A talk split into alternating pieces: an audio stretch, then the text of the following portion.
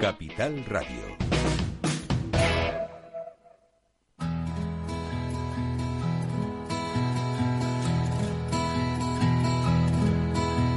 Comienza la caja de Pandora.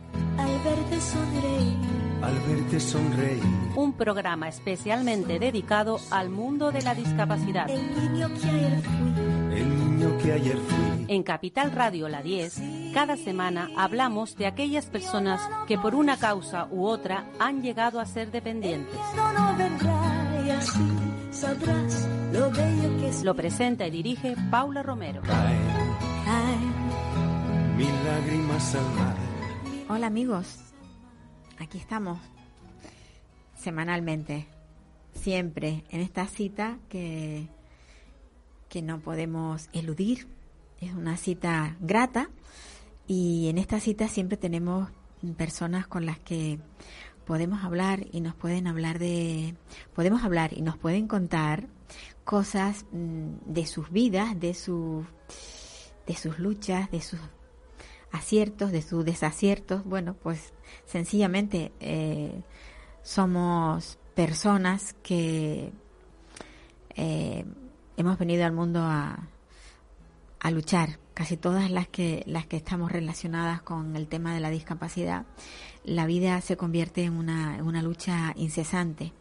Pero no todo es malo en estas luchas. A veces las luchas mm, nos dan eh, oportunidades y otras veces pues nos dan pues eh, sin sabores.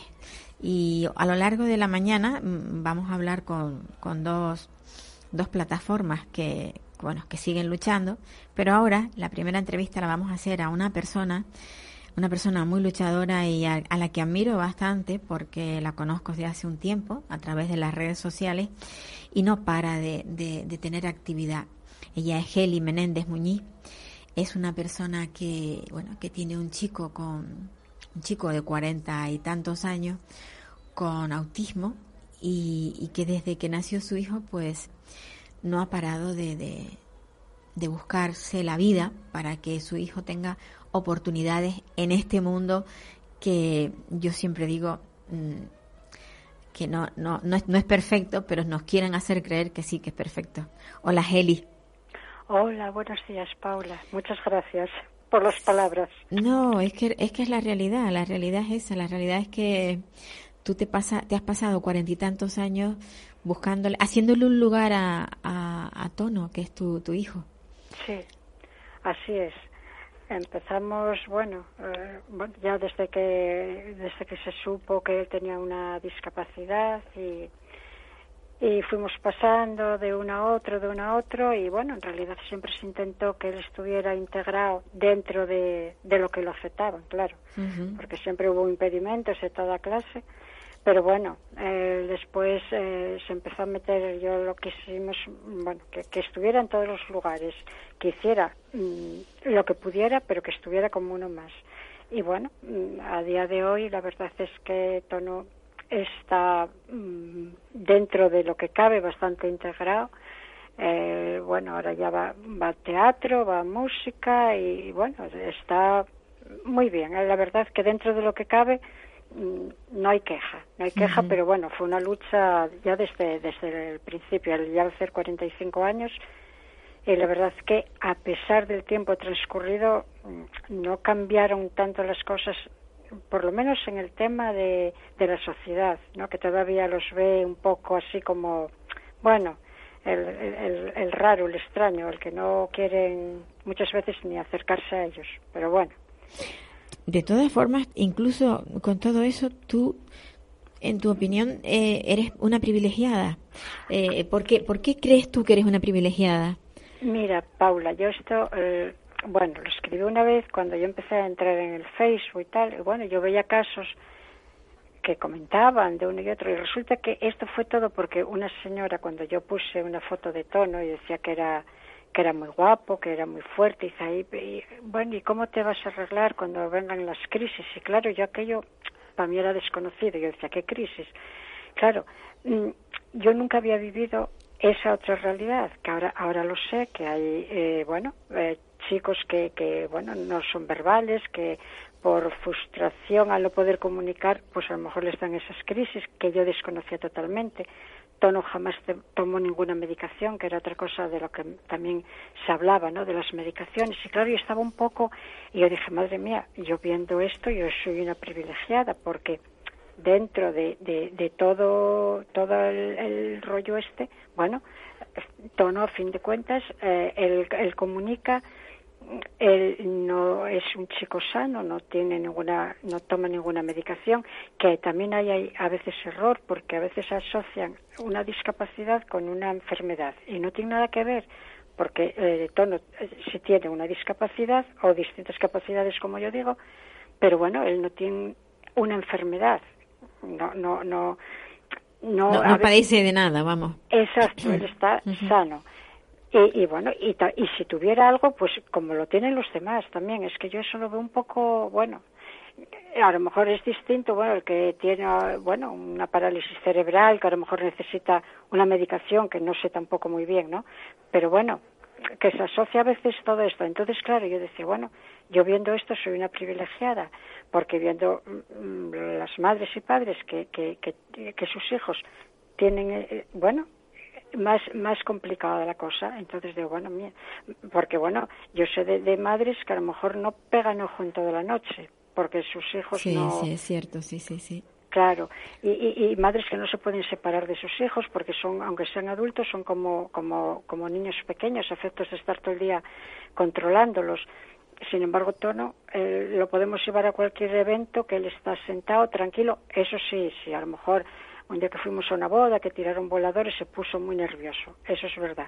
Pero bueno, dentro de lo que eso él se comporta, bueno, o sea, por eso, por eso digo que, bueno, que en ese aspecto pues sí, sí me siento una privilegiada. Sí, sin duda. A ver, es que yo lo que lo que siempre digo, hay, hay una ese, el, el caso de tu hijo es el lado amable de la discapacidad, es la parte que si la ves así piensas, pues tampoco es tan grave, ¿no? Eh, y el problema está cuando, tú lo has dicho, hay personas que tienen, pues eso, una dependencia total, que, llegan adultos y no pueden salir solos. A mí me, maravilla que Tono pueda hacer vida social en su entorno más cercano. Porque tú comentas que él va a, desayunar si quiere a un bar al lado de tu casa. Él, él, va a desayunar, me trae la prensa, compra alguna chuche para él. Bueno, ahora lo tiene un poco restringido, pero bueno. Sí, y él por la tarde va a merendar, a media mañana va a tomar algo, o va con el padre, o va solo, porque él, bueno, tiene autonomía para eso. Él el dinero no lo maneja, pero bueno, yo le doy lo, lo, justo. Lo justo, sí. Y después si él, si él a lo mejor va a tomar algo y después irá por ir a tomar otra cosa y no lleva dinero, pues... Ya lo conocen, ¿no? tengo la suerte de que lo fían. Tiene una deuda que tú vas al día siguiente a pagar. Qué maravilla. Sí, sí, la verdad que, bueno, en ese aspecto eh, es, tiene autonomía. Bueno, no plena, pero bueno, mm, sí, él sale, entra, se orienta muy bien, porque no se pierde por ningún lado, que yo pierdo me, pierdo antes que y, él. Y ¿eh? el tema, y el tema de Mm, el, los coches, el que, el que pudiera, él es capaz de, de, tener clarito que tiene que cruzar por un paso de cebra, que no puede. Sí, sí, Paula, porque mira, yo estoy ya desde bien pequeño, yo cuando iba con él, siempre decía, bueno, hay que cruzar cuando está verde, que, bueno, siempre matizándole. El día, la primera vez que yo lo dejé ir solo al, al a, que ir a, un colegio de enseñanza especial, que lo recogía en un autobús, pues claro, yo ya me, me, daba pena dejarlo solo por el miedo, porque siempre tenemos ese miedo que pase algo. Claro. Claro. Entonces yo lo que le dije fue lo siguiente, le dije, mira, cariño, mañana vas a ir tú solo a la parada, porque date cuenta que papá no está y yo si estoy un día mala, que tenga que estar en la cama, ¿cómo te arreglas? Y dijo, bueno, pues sí. Entonces él se sintió como, bueno, como, le dio como, le, le, gustó, ¿no? Dijo, mira, tú vas a ir y sabes que tienes que cruzar cuando está verde, vas a la parada, esperas al autobús. Al día siguiente, bueno, se levantó, bueno, después que desayunó y todo, yo lo dejé ir caminando y yo iba detrás controlando, a ver cómo él iba haciendo las cosas. ¿Y esto con qué edad era? Pues tendría él, mm, no te sé decir exactamente, pero pudiera ser 13 años o así. O sea, que era muy pequeño. Era pequeño, sí. Entonces él, mm, mm, yo vi que se paró en el semáforo, cuando se puso verde cruzó, llegó a la parada, digo, uff. Bueno, cuando llegó de regreso él estaba eufórico, porque madre, que, pero qué bien lo hiciste, pero bueno. Qué bueno. Sí, sí, sí. Y, y una vez siendo más pequeño, marchó de aquí del colegio, que aquello sí que, aquello sí que fue gordo. Era el día del funcionario y bueno, el conserje no estaba. Entonces él, era cuando venía todavía al colegio aquí, normal, ¿no? El colegio ordinario. Y era, él de aquella tendría nueve años o así. Y resulta que él pidió permiso para ir a hacer pis, la, la profesora se lo dio, pero él marchó. ¿Y qué hizo? Fue caminando desde aquí hasta Vilés, que iba a unas clases de logopedia, psicomotricidad y todo eso, que hay como unos 5 o 6 kilómetros, fue andando solo, llegó a Vilés. ¡Qué miedo! mira, aquello fue horrible porque, bueno, ya teníamos avisado a la policía, los, los maestros locos buscando, el padre y yo por otro lado. Bueno, la policía avisada. Cuando nos llaman del centro de, de, de logopedia y dicen, oye, que, que tono está aquí, Dios mío, del alma. Además, que es carretera general, todo, bueno, con muchos semáforos, mucho. Y, y, creo que llegó, bueno, con los oídos tapados porque tiraron voladores y él cuando eso se tapaba los oídos. Ahora ya no tanto, pero todavía, bueno. Entonces llegó todo apurado, todo rojo. Pero bueno, Tony, ¿dónde está mamá? No, mamá está en casa. Me cago. Cuando fuimos a por él, y ya después por la noche, yo ya más tranquila, hablé con él. Digo, vamos a ver, Tono, cariño, pero tú, ¿cómo se te ocurrió marchar? Dice, bueno, es que fui a la clase solo y bueno, y a cruzar, dice, no, yo cruzaba cuando estaba verde. O sea, que él sabía lo que tenía que hacer. Sí, pues ya era bien pequeño. Es que tiene el sentido de la orientación y además que bueno, ese, porque mira, él de más chiquitín un día me dijo que iba, a, voy a volar como Superman. Dijo, me cago. Pues claro, y aquello daba miedo. Este igual un día abre la ventana, oye, es que aquello te daba yuyu. Y, y dijo, pero bueno, Toro, cariño, que eso no puede ser, que eso es un, bueno, es ficción, no, no, no puedes tirarte por la ventana que te mates. Porque él, de, bueno, más pequeño tenía la cosa de que no veía el peligro, pero después, oye, yo creo que Tono también, mmm, esa ventaja que tiene es porque él entiende bien las cosas, o sea, comprende lo que le dices, aunque, bueno, estás charlando con él, lo mentalizas y él lo capta, lo comprende. Uh -huh. Claro, eso es una ventaja también Claro, es que su grado, su grado de inteligencia es bastante elevado.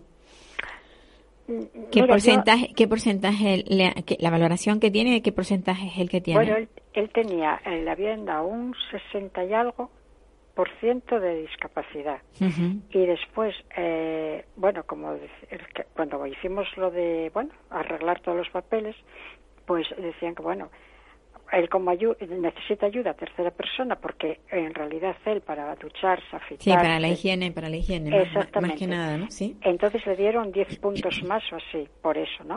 Uh -huh. Pero yo, yo veo que Tono, sobre todo últimamente, está que no para de hablar, que no para de, de comentarte y que te, que te dice cosas que a veces yo digo, madre mía, pero esto de dónde sale. O sea, yo creo que Tono, a pesar de sus dificultades y de su discapacidad o como uh -huh. tal, él tiene potencial, potencial, no sé, de otra sí, manera. Que día, que día a día ha ido saliendo fuera. Mucho. Y yo pienso, porque como sé todas las actividades que tiene, que quizás ahí es donde está el, el kit de la cuestión. Un chico, un chico con tantas actividades que no está en un taller sentado delante de una mesa, como suele pasar con la mayoría de, de las personas con, con las características de tu hijo, que de, una vez que termina la escolarización van a un taller o una cosa y están ahí sentados, pero tú le, lo tienes en unas actividades que no son las normales. Bueno, entre vamos a ver, quiero decir que no son las normales que se utilizan con personas con discapacidad, me refiero. Sí, mira, lo que lo que ocurre, bueno, él va a un centro ocupacional, a un CAI, ¿no? Que es por la integración de tal. Bueno, entonces él va ahí por la mañana y llega a las 5 entonces allí come y tal, allí tienen talleres, tienen uno y otro, pero claro, lo bueno es que él después cuando sale siempre tuvo actividades extraescolares. Claro. Eso, piscina, eh, que venía una, vinieron profesores aquí durante años a darle clase a casa, eh, después eh, teatro, eh, música, y claro, eso, eso es lo, yo pienso que eso es una de las cosas que más hicieron despertar a tono. Empezó música y aquello fue, ¡buah! Es una cosa que le encanta, que él toca de oído, pero lo hace bien, vamos, claro, yo, yo para mí hazlo muy bien. Claro, después el profesor dice, bueno, hay que tal, pero dice, pero bueno, hay personas aquí que no tienen problema ninguno y sin embargo tono, eh, eh, dice, es que lo borda. Y después, eh, en el teatro, el teatro es algo que él lo vive. Además, ahora estamos ensayando porque va a haber una, una obra de zapatos de cristal que, y, y nos van a dar para los que empezamos nuevos, bueno, nos ampliaron el papel para que nosotros también tengamos, bueno, nuestra nuestro punto de, de, participar. Sí, porque lo, que lo que hay que decir es que mm, todo esto a donde va a donde va Tono no va solo. Tú también te has integrado en ese grupo y trabajas también, o sea, el, el grupo en el que está él, hay personas con discapacidad y personas como tú y como muchos más que quieren acudir. Exactamente, porque Camilo, el gerente de cultura, cuando yo lo quise apuntar a teatro, y él dijo que sí, que sin ningún problema, que tal. Y después él me dijo, mira, yo te veo a ti también con fuerza y con tal para meterte aquí. Digo, madre mía. Y yo entré más que nada por reforzar a Tono, porque él no se viera, bueno, pues, mm, bueno, eh, gente que no conoce y tal. La verdad es que le dieron una acogida extraordinaria y Tono, aunque diga unas pocas frases, pero tiene, es protagonista, es uno más. Entonces eso es lo bueno porque se actuó en Avilés, se actuó por todos los sitios y él va, aunque haga, aunque esté tocando el tambor, aunque diga unas frases, pero lo que lo que nos interesa es que es uno más y después él lo vive porque yo estoy ensayando estos días con él y lo grabo en vídeo y es que te mueres de risa. Además él está disfrutando, se ríe. Bueno, yo creo que Tono mm, iba a ser si él no tuviera ningún bueno, ningún inconveniente de, por su discapacidad, que iba yo pienso que iba a ser de la farándula, canta y la música, el teatro, todo eso. Y la verdad es que es, él pegó un cambio brutal. Es, alucinante lo que cambió tono. A lo mejor también es con el paso de los años, o yo no sé, no sé, pero. Yo creo que las oportunidades que ha tenido tono eh, son las que le han dado ese, ese empujón para, para socializarse, porque está claro que, que la socialización la tiene muy, muy, pero muy trabajada. Por eso él está tan bien y por eso se encuentra tan... Y por eso tú puedes ir con él de vacaciones a hoteles donde quieras. Sí, claro, claro. Sí, sí, sí. La verdad es que él no hay problema. Él lo que tiene miedo es al avión, porque el avión tiene terror y porque él dice que eso que es muy grande y que no que no le gusta nada. Bueno eso eso es algo típico de muchísimas personas. Ya, ya lo sé. con quien estás hablando le pasa igual o sea que no quiero hacer mala propaganda a las viejas pero bueno sí sí él, él él es yo creo que es de secano él no le gusta ni el aire ni ni, el, ni, el, ni el mar. Ni el mar, porque en barco tampoco quiere pasar, ¿eh? No, no, él lo que sea coche o a pie, pero él quiere seguridad. Yo pienso que ahí está mucho más concienciado que nosotros, porque, madre mía, bueno, ay Dios. Bueno, pues, y esto, esto, toda esta lucha y todo este trabajo, a ti te ha llevado a escribir, que ya lo comentamos un día, tú haces, cada 15 días tienes un, una, bueno, pues un, un artículo de, de reflexión eh, en un periódico digital. Ajá, y sí, actualidad, exacto. Y además un periódico digital nuestro de aquí, de, de Canarias. Sí, Y, y la verdad es que lo haces muy bien. Y, Gracias. Y creo que mm, abre también la, la, pues no sé, la, la oportunidad a otras personas a pensar mm, o sea, a tener, a ver otros pensamientos que no son los propios, porque casi siempre eh, estamos encerrados en nosotros mismos y no, y no vemos el, eh, o sea, que hay otras familias también con problemas similares y demás. Y tú cuando escribes tratas de, digamos, de hacer un barrido por social, por así decirlo. Hablas de muchas cosas, pero relacionadas con la discapacidad. E, es, es, un es como si tuvieras un programa como el mío, pero eh, cada 15 días y en escrito. Más o menos, ¿no? No, no, no, no, no se puede comparar, hombre. Ya, pero bueno, quiere decir que de alguna manera tratas eso de, de, de concienciar a través de esos escritos que haces tú. Sí, yo siempre escribí, siempre me, me gusta escribir y yo tengo recopilado ahí que, bueno, daría para pa, pa escribir un libro y, y casi dos. Que eso es lo que tienes que hacer cuando estés ya, cuando tengas demasiado, dices, bueno, pues ya edito el libro. Sí, tengo mucho recopilado porque de todo lo que eso fui, bueno, fui archivando, archivando y bueno, que son vivencias mías, que tampoco es una cosa, es sentimientos que me salen, lo que yo veo, yo, claro, a lo mejor habrá personas que a lo mejor, bueno, pues a lo mejor no les gusta lo que, pero bueno, es es una cosa que es mía, que me sale de adentro y según veo las cosas yo así las escribo y, y, y sí, tengo mucho recopilado, la verdad, y, y bueno, eh, pues igual algún día algún día sale el libro por ahí, no sé. Yo, yo creo que sí, que tienes que hacerlo y ya te llamaré yo para hacerte una entrevista como la nueva escritora. Bueno, Ay, escritora eres, pero eh, de andar por casa, sin, el, Paula. sin el libro, sin el libro. Sí, yo soy de andar por casa. Soy una junta letras, pero bueno, se me entiende todo. Pues sí, ya lo creo que sí. Heli, a mí me gusta la forma que tienes de, de llevar este- el tema, aunque tú dices que eres una privilegiada. Todos sabemos que detrás de todo lo que haces hay mucho trabajo y Bueno. y bueno, Sí. quizás el privilegio está en el que ese trabajo que has tenido, pues ha tenido sus frutos. Sí. También, sí. ¿sabes? O sea que- Y, y yo después, bueno, afortunadamente mm, tengo mucho sentido del humor, que también a veces hay madres que, bueno, yo les alegro el día, a lo mejor porque pongo por Facebook cualquier cosa y ellas ya dicen, ay, pues mira, pues, bueno, que cambies también un poco la manera de, de, de, de ver estas cosas, ¿no? Sí, porque dicen, madre mía, qué humor tienes y tal. Bueno, yo digo siempre que tengo un punto de locura que me ayuda a vivir y, y posiblemente, pues, bueno, Deberíamos de tenerlo todo. Sí, mira, yo siempre digo, Paula, que, que el mundo de los cuerdos es muy, bueno, es muy previsible y, y yo creo que hay un poco aburrido, está todo muy planificado. Pues sí. Entonces, un punto de locura, pues te ayuda a vivir, oye, y ves la cosa de otra manera y, no Pues, sé, es un- te dejo con ese punto de locura que te ayuda a vivir y, y muchísimas gracias por, por salir en, en nuestros micrófonos que Gracias, aunque tú, gracias crea- a aunque ti, tú creas Paula. que no mm, hay muchas personas a las que les viene bien escuchar que bueno que no hay que vivir de forma tan triste que hay que tener un, ese puntito de locura para Pues sí. reír Bueno, gracias, Paula, Venga. a ti siempre. Un Venga, abrazote. Un abrazo, un abrazo.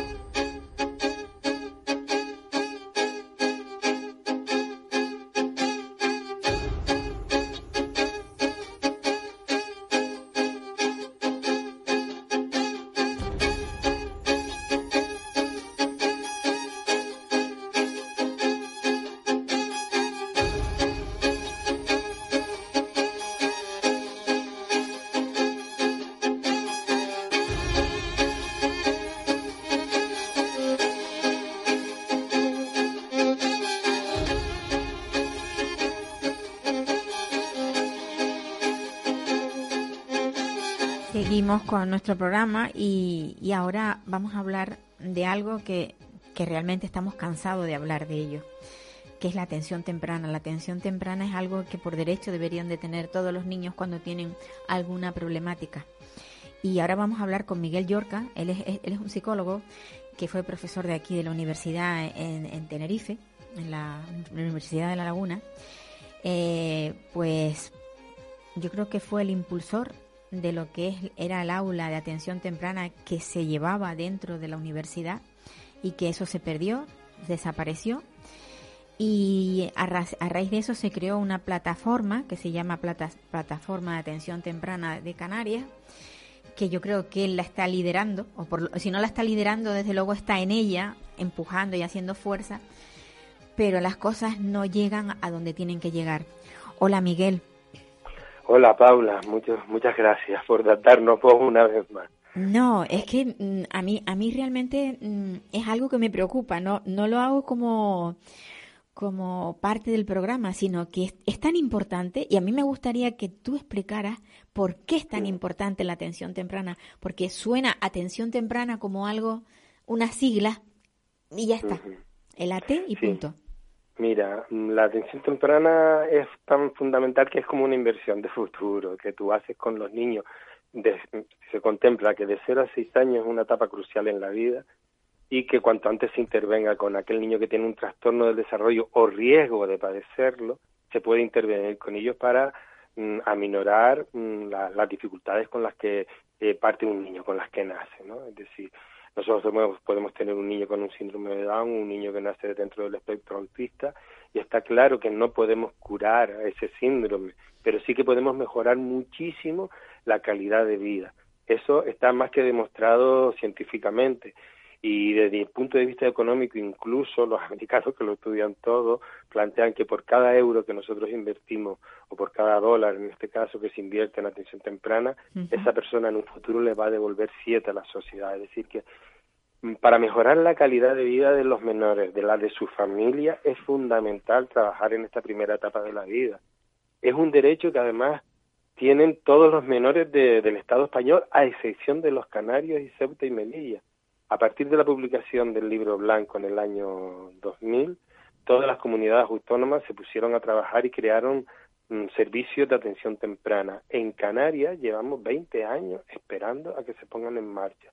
Como tú comentabas en la, en la presentación, hace cuatro años, desde la universidad, junto con los padres que estaban viniendo al servicio de psicomotricidad, iniciamos la movilización.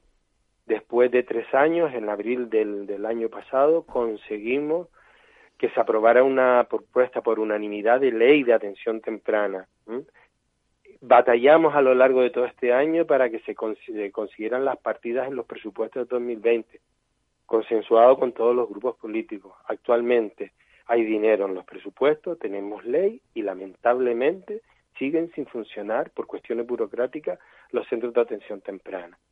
la consejera de Sanidad en rueda de prensa planteó que el 5 de diciembre a ver, se contrataba, ya había personal contratado por parte de Sanidad para empezar a trabajar. Pues la fecha es en la que estamos y todavía no han citado a un solo menor de Canarias a esas unidades de atención temprana. O sea, yo creo que es, denunciable. Hay, hay, hay, personas que están cobrando dinero público de los presupuestos de este año ya y no están ejerciendo la labor para lo que se les contrató, no por ellos como trabajadores, sino, y lo siento, por incapacidad del gobierno de Canarias, porque aquí no solo la Consejería de Sanidad, sino la de Educación y la de Políticas Sociales, que son las tres consejerías que tienen responsabilidad en la atención a los menores. A mí me sorprende, me sorprende mucho, porque yo recuerdo que con ¿Mm? el anterior gobierno canario, eh, la, el partido que está gobernando ahora era muy beligerante y decía que cómo es posible que no se esté atendiendo la atención temprana y estaban muy implicados y apoyándoles incluso a ustedes. ¿Cómo es posible que ahora estén gobernando y se hayan olvidado de ese compromiso que tenían con anterioridad? Sí, vamos a, ver. Mí me sorprende. Cuando tú hablas, cuando tú hablas personalmente con ellos, eh, ellos te dan la, te, te, dice que sí, que nos apoyan, que el dinero está ahí, que, que han ido respondiendo a las demandas que hemos ido haciendo, pero la realidad es que por cuestiones burocráticas mm, no terminan de, de, poner en marcha estas unidades, es decir, no se han puesto de acuerdo, hay falta de coordinación entre las tres consejerías para establecer los protocolos de derivación de los menores a esas unidades de atención temprana. Hay dificultades en la contratación, tal como dice la ley, que tiene que ser personal con formación específica en atención temprana, porque mm, según la, la ley de la función pública canaria hay que tirar primero de las listas de los hospitales. Y lo que nosotros decimos es que vamos a ver, esto es un servicio novedoso, es normal que cuando tú plantees que quieres a un personal específico que haya trabajado en atención temprana, a lo mejor hay dificultades para encontrarlo, pero ¿por qué no se hace una convocatoria pública de empleo? Claro, claro. Lo que no podemos es decir, bueno, hay un reparo legal, pues si hay un reparo legal, lo que no podemos quedarnos de brazos cruzados esperando a que la solución nos llegue del cielo, debátanlo en el Parlamento, para eso les estamos pagando, para que encuentren soluciones a los problemas que tiene la, la población, y más en este caso, que son menores, que estamos hablando de menores que es el futuro. Y que el tiempo con lo que se puede mejorar muchísimo su calidad de vida y sus posibilidades de integración social y laboral. Sin duda. Y una cosa, eh, ¿hay lugar físico donde poder hacer terapias o no lo hay? Porque claro, ustedes tenían la, la esto, un aula en la, universidad. vamos a ver, la promesa dicha en rueda de prensa el 5 mm. de diciembre del 2019 era que se abrían dos unidades, una en Santa Cruz de Tenerife y otra en Las Palmas de Gran Canaria. La de Santa Cruz de Tenerife va ubicada en el Hospital Doctor Guibú. ¿eh? Ajá, en el, antiguo hospitalito de niños, sí. Por la mañana está el centro de día y en esas instalaciones que está utilizando el centro de día, por la tarde sería para, para la, unidad de atención temprana. Y en, en Las Palmas de Gran Canaria sería en el antiguo hospital militar, pero que actualmente se llama Juan Carlos I. Lo mismo, por la mañana es la unidad de rehabilitación infantil y por la tarde se utilizaría para atención temprana. Es decir, que hay espacio físico, hay profesionales, hay dinero y lo siento por lo político, por, por ineficacia y por ineptitud, no se han puesto en marcha. Sin duda. Y mientras Los, los pediatras con que, que actualmente nos derivan niños, nos siguen derivando niños a nosotros por un convenio que tenemos con Sanidad, nos plantean, bueno, pero ¿cuándo, ¿cuándo va a empezar esto? ¿Cuándo, ¿Cuándo nos van a decir cómo podemos derivar? Es decir, que hay una gran demanda, estamos hablando de alrededor de 9.000 niños en Canarias. Sí, ¿y la plataforma qué, qué, medidas van a tomar? Porque eh, la, la plataforma, mm, bueno, entendiendo que la situación era un poco complicada. Eh, nosotros hemos dicho, bueno, por cortesía vamos a esperar, pero ya la cortesía se acaba. O sea, nosotros ahora hemos planteado que a partir de ahora relanzamos otra vez la denuncia pública y queremos, estamos negociando con grupos políticos para que se, se interpele a las tres consejeras en el Parlamento de Canarias. Y si no, bueno, lo que lo que ponemos en el comunicado es que nos, estamos en un punto en que yo creo que es el presidente del gobierno de Canarias el que tiene que tomar las riendas de esta situación, es decir, hay tres consejerías con implicadas en el tema que tienen, digamos, los recursos y la disponibilidad económica para poderlo hacer y sin embargo no se hace, no entiendo qué es lo que está pasando. A mí lo que me resulta extraño es que tengan que ser tres consejerías las que estén pendientes de esto, o sea, no podría ser pues educación o sanidad. Porque Vamos tiene, a ver, porque sanidad que es quien tiene que liderar el tema. Sanidad es, digamos, la responsable de la puesta en marcha de las unidades de atención temprana. Que desde sanidad es de donde derivan. El, aporte de, de, que educación aporta un, orientador, un psicopedagogo, y, y políticas sociales aporta el psicomotricista y el trabajador social. Y es ahí donde se tiran la pelota de unos a otros. No se ha creado la comisión técnica que tenía que haberse creado en noviembre del año pasado. Está especificado en la ley a partir de seis meses de la publicación de la ley tenía que estar creada la comisión técnica. Pues lamentablemente no está creada la comisión técnica, es decir, por eso nosotros decimos que se está incumpliendo la ley, se está incumpliendo porque no se ha creado la comisión técnica, se está incumpliendo porque no se han abierto las unidades de atención temprana que plantea la ley y porque no, porque se está contratando a personal sin cumplir con los requisitos que plantea la ley, que tiene que ser formación en atención temprana. Claro. Porque lo que queremos es que es un servicio público y de calidad Aquí lo que se está fomentando al final es que haya instituciones privadas que están ofertando atención temprana. Ahí quería llegar yo. Mm. ¿Dónde están yendo los niños cuando se les diagnostica y se sabe que tienen que eh, aplicársele precisamente esa atención temprana? ¿A dónde pues van? ¿Qué recursos tienen? Lamentablemente a gabinetes privados o, últimamente en algunas asociaciones, es decir, Aspronte, Acamán, eh, mm, los niños especiales de La Palma, Adislán en Lanzarote, es decir, los padres, Apanate. Apanate, sí, perdón, Apanate aquí en Tenerife, pero el que no mm, tiene que ir a un gabinete privado, hay una media de 600 euros que tiene que pagar un padre para algo que podría recibir desde la pública, que es el derecho. O sea, te imagínate que la situación social y económica que tenemos en nuestras islas que una persona se tenga que sacar de su bolsillo para que su hijo reciba la atención que por ley le corresponde 600 euros mensuales. Es muy triste. Es muy triste. Sí, sin duda, sin duda. Y bueno, y la, la atención que se recibe, por ejemplo, en, en las asociaciones también, la demanda será tan grande que ni siquiera dará para cubrir todas las horas. Hay muchísimas listas de espera. Claro, claro. Y en definitiva también las asociaciones pues te tienes que hacer socio, tienes que pagar una cuota, incluso a veces tienes que pagar el una parte proporcional del servicio. Del servicio. Qué mal lo tenemos.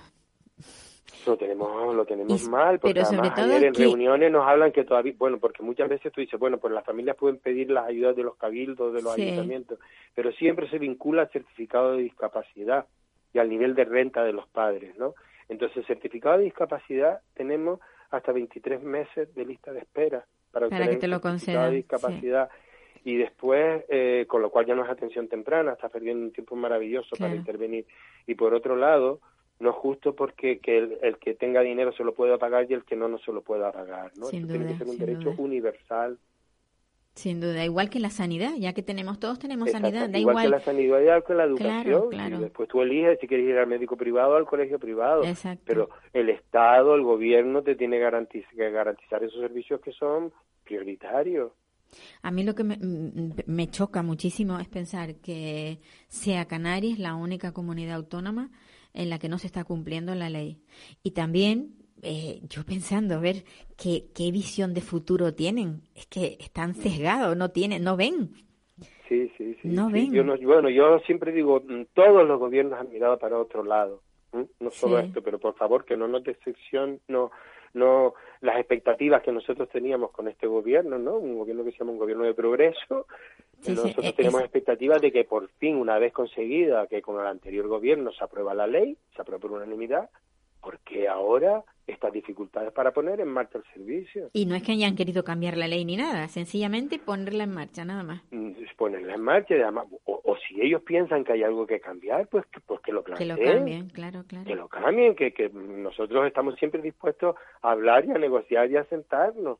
Pero es porque la ley se apro- la ley la, pre- la presentamos nosotros, hubo eh, mm, posibilidad de presentar enmiendas, se presentaron enmiendas, pasó el Consejo Consultivo de Canarias que puso algunos reparos legales, se solventaron esos reparos legales.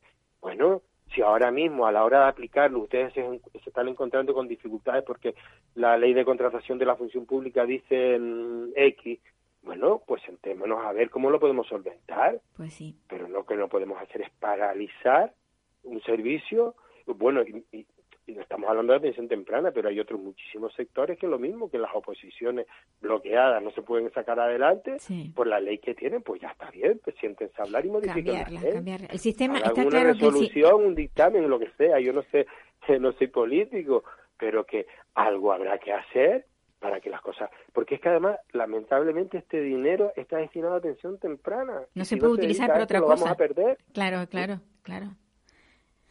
Pues Miguel, yo la verdad es que pensé que no iba a tener que entrevistarte nunca más. Digo, bueno, ya esto, ya esto va a ser miel sobre hojuelas, ¿no?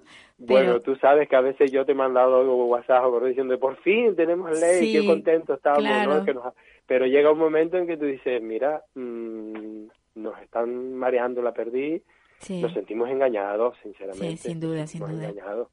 Sin duda. Y los padres, mu- muchos, muchos deben estar frustrados, Claro, pensa- mira, pensando yo- que una, una cosa, los padres que iniciaron esta movilización siguen ahí pese a que sus hijos ya han cumplido los seis años. claro, claro. O sea, ha- hemos tardado tanto en conseguir un Sí. derecho que estos padres que iniciaron la movilización ya no van a ver que sus hijos se beneficien de Lo sé, lo sé, pero siguen luchando porque saben que es necesario. Claro, claro. Esa es la, es esa es la, la, porque solida- es justo. la solidaridad. Yo, Mm. yo, ah, vamos, yo los admiro mucho porque conozco a varios y sé, y sé cómo están, Sí, cómo sí, han luchado y la verdad es que es una piña, o sea, están ahí todos a una. A ver si se consigue algo, vamos a ver si se Sí, consigue. mira, ahora la semana pasada vino una periodista del país que hace una comparativa entre la situación de Cantabria y la situación de Canarias y digo, a ver si se les cae la cara de vergüenza. Pues no, pues parece que no. yo creo que no, yo creo que no se les ha caído. No sé, yo creo que están en otra, están en otra onda, pero el Sí, tema de la discapacidad sigue estando abandonado, sigue estando. Sí, sí. Yo, Como, bueno, no sé, la situación parece que son ciudadanos de segunda categoría, Total, ¿no? total, No total. sé.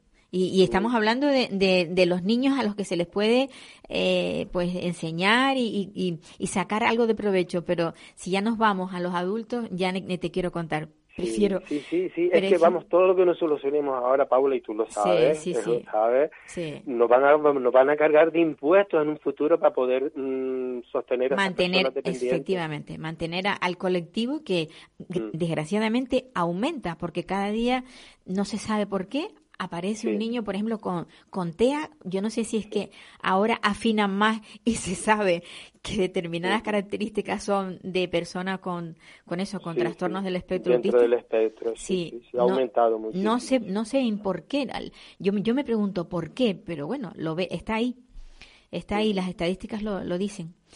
Pues nada, Miguel, un abrazo grande. Paula, muchísimas gracias. Un mm. abrazo. A ti por seguir luchando después de, haberte jubilado. bueno. Venga. Creo que es mi obligación. Venga, un abrazo. Un abrazo.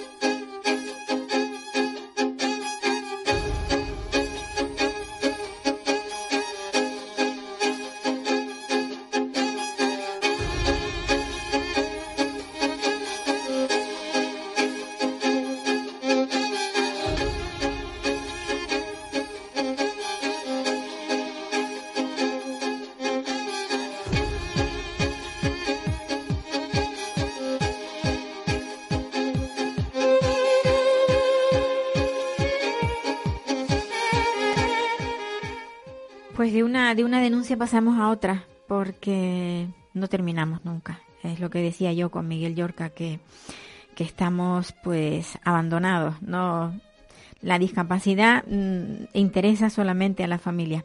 Y ahora vamos a hablar con Alejandro Amblar, que también pertenece a una plataforma, la plataforma de Defensa TEA, pero es de la comunidad de Valenciana. Hola Alejandro. Hola, buenos días. Alejandro, eh, vosotros estáis eh, manifestando eh, un día sí y otro también. ¿Cada cuánto tiempo salís a la calle para reivindicar los derechos de, las personas con TEA? Pues llevamos ya 16 meses como, haciendo protestas mensualmente el último viernes de cada mes ante el Consejo del Gobierno de la Comunidad Valenciana.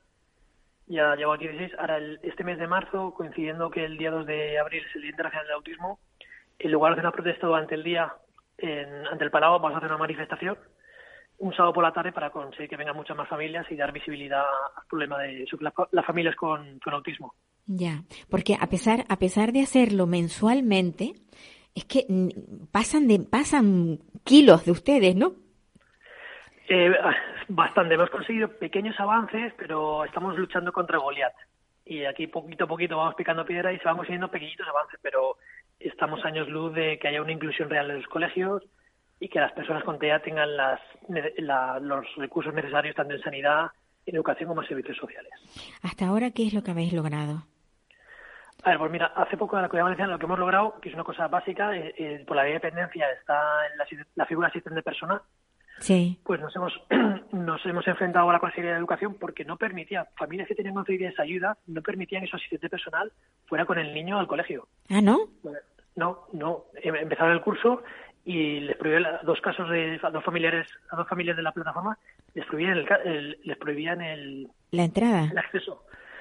¿Vale? Entonces hemos tenido que luchar, han tenido que hacer un convenio entre las dos consejerías, han hecho, se ha creado una figura nueva que es un asistente personal para niños menores de 18 años y se está y lo están ahora eh, legislando. Pero claro, va todo al revés. Hacen las leyes, pero no las implantan, no hay protocolos. Claro. Y la lucha de las familias, las que tenemos que conseguir que esas leyes sean realmente se cumplan. este, este, asistente personal, eh, realmente, ¿cuál es la misión que tiene con, con respecto a, a la persona afectada?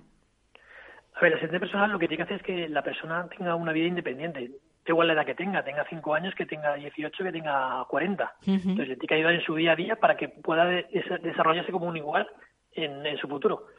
Entonces hay niños que por que viven abajo en poblaciones más pequeñas y sus colegios no tienen los recursos necesarios, no tienen ni educadores, ni tienen eh, eh PTs ni ALs y, y son obligados a desplazarse a lo mejor a 40, 50 kilómetros de sus poblaciones para ir a un colegio que en teoría tiene esos servicios. ¿vale? Pero consideramos que es mucho mejor que el niño esté en su comunidad, incluso con sus hermanos en el mismo colegio, claro. y que tenga un asistente personal que le pueda ayudar en el día a día, que pueda hacer esas funciones que hace el educador, que le pueda ayudar a que esté en su colegio. ¿Y este asistente personal eh, qué profesión tiene? A ver, eh, tiene, tiene, que ser, eh, si no, tiene que ser psicólogos, terapeutas ocupacionales o si no tienen que hacer un curso de 50, de 50 horas para homologarle. Lo que no puede ser un familiar, o sea, es una ayuda diferente al... Ah, no puede ser un familiar. al, cuidado no profesional, no, tiene que ser, no, puede ser familiar hasta cuarto grado, o sea, tiene que ser alguien profesional. Ya. ¿Y, ¿Y, la negativa a, a, entrar dentro de los colegios, cuál es la, qué alegan los colegios cuando no permiten la, la asistencia al colegio de, de, de este asistente personal? los colegios lo que alegan es que es personal no docente y que no está no estaba regulado su presencia en los colegios, es que había que regularla. Y también en ciertos círculos lo consideran como un intrusismo laboral, digamos, que es así. Mm. O sea, la asistente personal lo que, lo que hace es ayudar al, al, equipo docente a poder trabajar con el niño, porque la asistente personal es el que más va a conocer al niño. Claro, claro. Puede ayudar a dar estrategias a todo el equipo docente del colegio para eh, que se desarrolle educativamente. Claro, claro, claro. Y esto normalmente el asistente personal, eh, ¿quiénes son los que más los tienen? ¿Los, los niños con TEA o con otros trastornos? A ver, está hecho para todo. Es una figura, bueno, está en la ley de dependencia desde el año 2006, creo recordar, pero bueno, no, no está desarrollada. La comunidad valenciana ahora mismo hay solo, creo que son 40, 40 asistentes personales. Lo están promocionando ahora. Hay, por desgracia, el 80% de las, de las personas con dependencia tienen cuidado no profesional. Sí. ¿Vale? Que lo ideal sería que cada vez más tengan esta, esta figura asistente personal, porque lógicamente les va a ayudar mucho más en su día a día. Claro, claro. Los independiza un poco más. Claro, por supuesto. ¿Y este, este asistente personal, eh, cuántas horas permanece con la persona afectada? A ver, el contrato, eh, hay, hay, varias modalidades, puede ser eh, de 120 horas al mes, de 100, 120 horas al mes, entonces la ayuda es mucho mayor, o si no, de la mitad, que son 60 horas al mes, ya dependiendo de la persona. Pues tú lo que tienes que hacer es un proyecto de vida y decir exactamente para qué lo van, lo van a necesitar. Ah, para las necesidades que tengas, claro. Claro, claro, claro. Entonces ya dependiendo de la edad, ese proyecto de vida se va revisando claro. cada X tiempo. ¿Vale? Para adaptarlo a que la, una persona adulta pues necesitará que le lleve al trabajo, que le ayude incluso en el, ámbito laboral si es que trabaja, o le puede llevar a, a ayudarle en casa con la... También puede hacer X horas de labores domésticas. Hay un límite, porque no es una, no es una, una asistenta doméstica, pero sí que puede hacer ciertas labores para ayudar a la persona dependiente a que pueda vivir en su domicilio. Claro, pero en este caso el asistente personal no tiene que ser el mismo, o sea, el mismo para una persona que va a ayudar, eh, digamos, en las labores domésticas que el que tiene que estar en trato directo con el colegio y con la enseñanza. Correcto, correcto. La, familia es la que lo contrata, entonces tú puedes, ah, tú puedes contratar a la figura que más, figura profesional que más se ajuste a, tu, a, tus necesidades. Claro. Ya, ya, ya. No, la verdad es que e, está muy bien, sobre todo porque mm, el, el, cansancio que sufren las familias y el estrés de estar permanentemente con una persona con discapacidad las 24 horas, mm, sobre todo que suele ser muchas veces la madre, eh, yo creo que eso también les da un poco de, respiro, ¿no? De...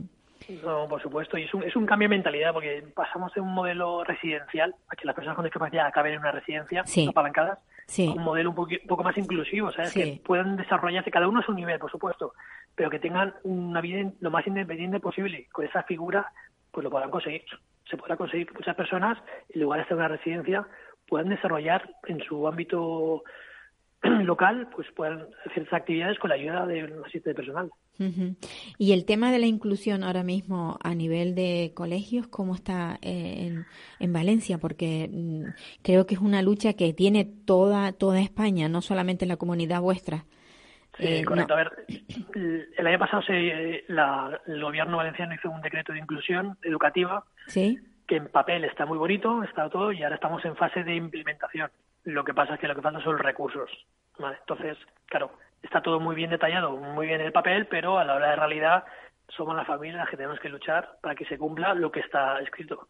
Ya, pero es que además es una lucha sin cuartel. Es, sí, no, no, no podemos parar, no, no, podemos parar. Estamos siempre ahí batallando porque a la mínima, pues eso, intentan mandar a los niños a, cosas específicos, en lugar de poner los recursos, quitar horas de PT en los colegios para poder abarcar a más niños, faltan, de, faltan educadores, eso, es un problema que tenemos aquí en Valencia, sin la falta de educadores, que muchos niños con, con diversidad funcional que no tienen educador en el colegio, que lo tienen por dictamen, pero que por X motivos no, no se lo han puesto.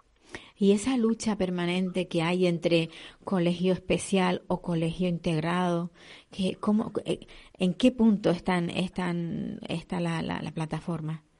¿Qué, qué preferís? ¿El, ¿La integración en, en un colegio normalizado con un apoyo y demás? ¿O colegios especiales que en realidad son pequeños guetos?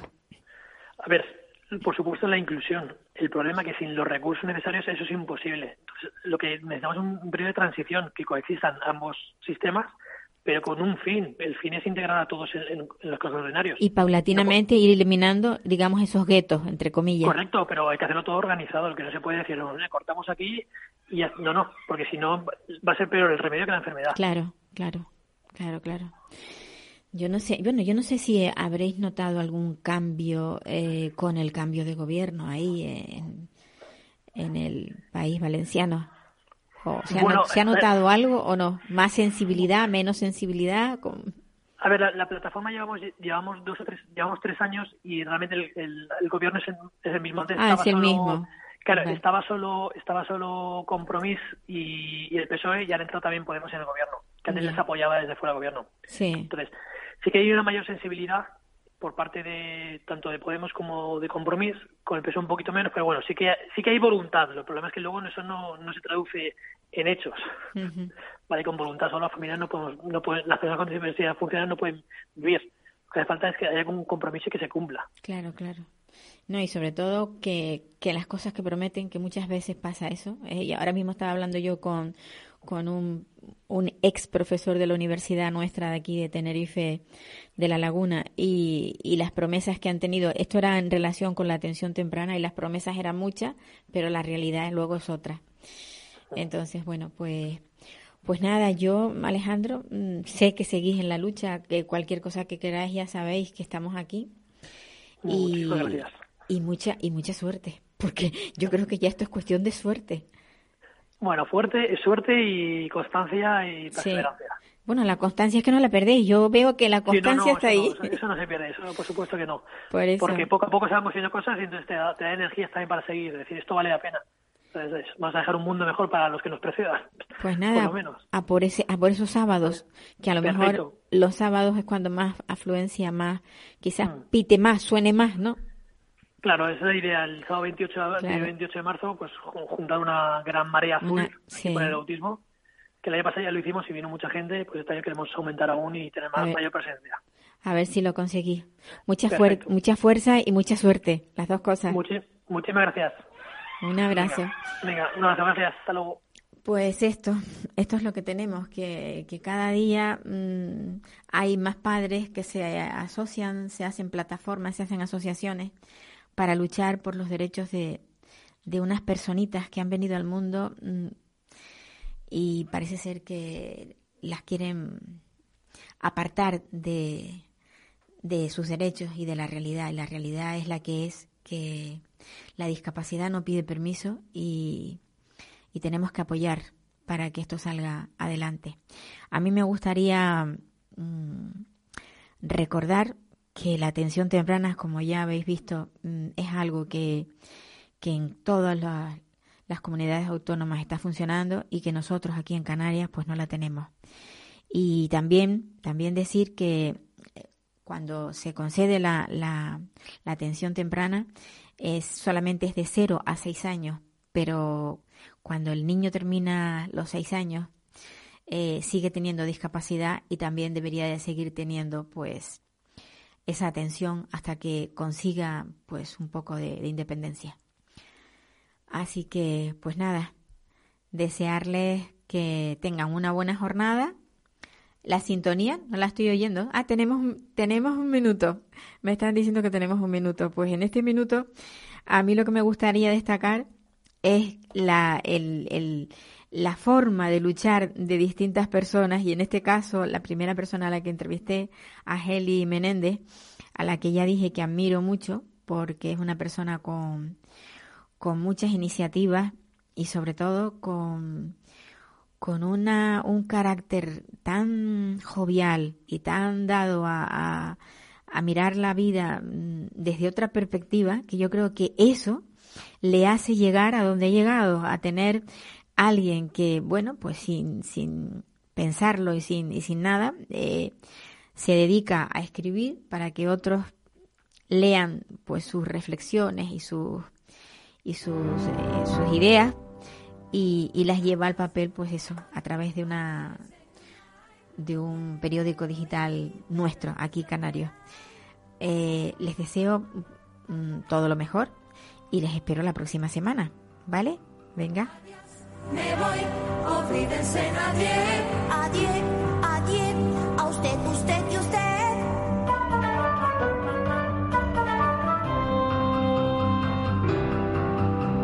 Adiós, me voy, olvídense no Me voy, si hoy por fin pruebo el champán.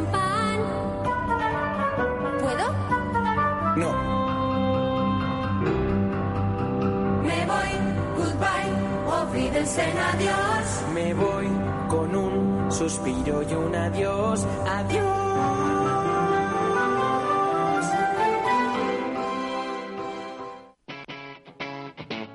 Capital Radio.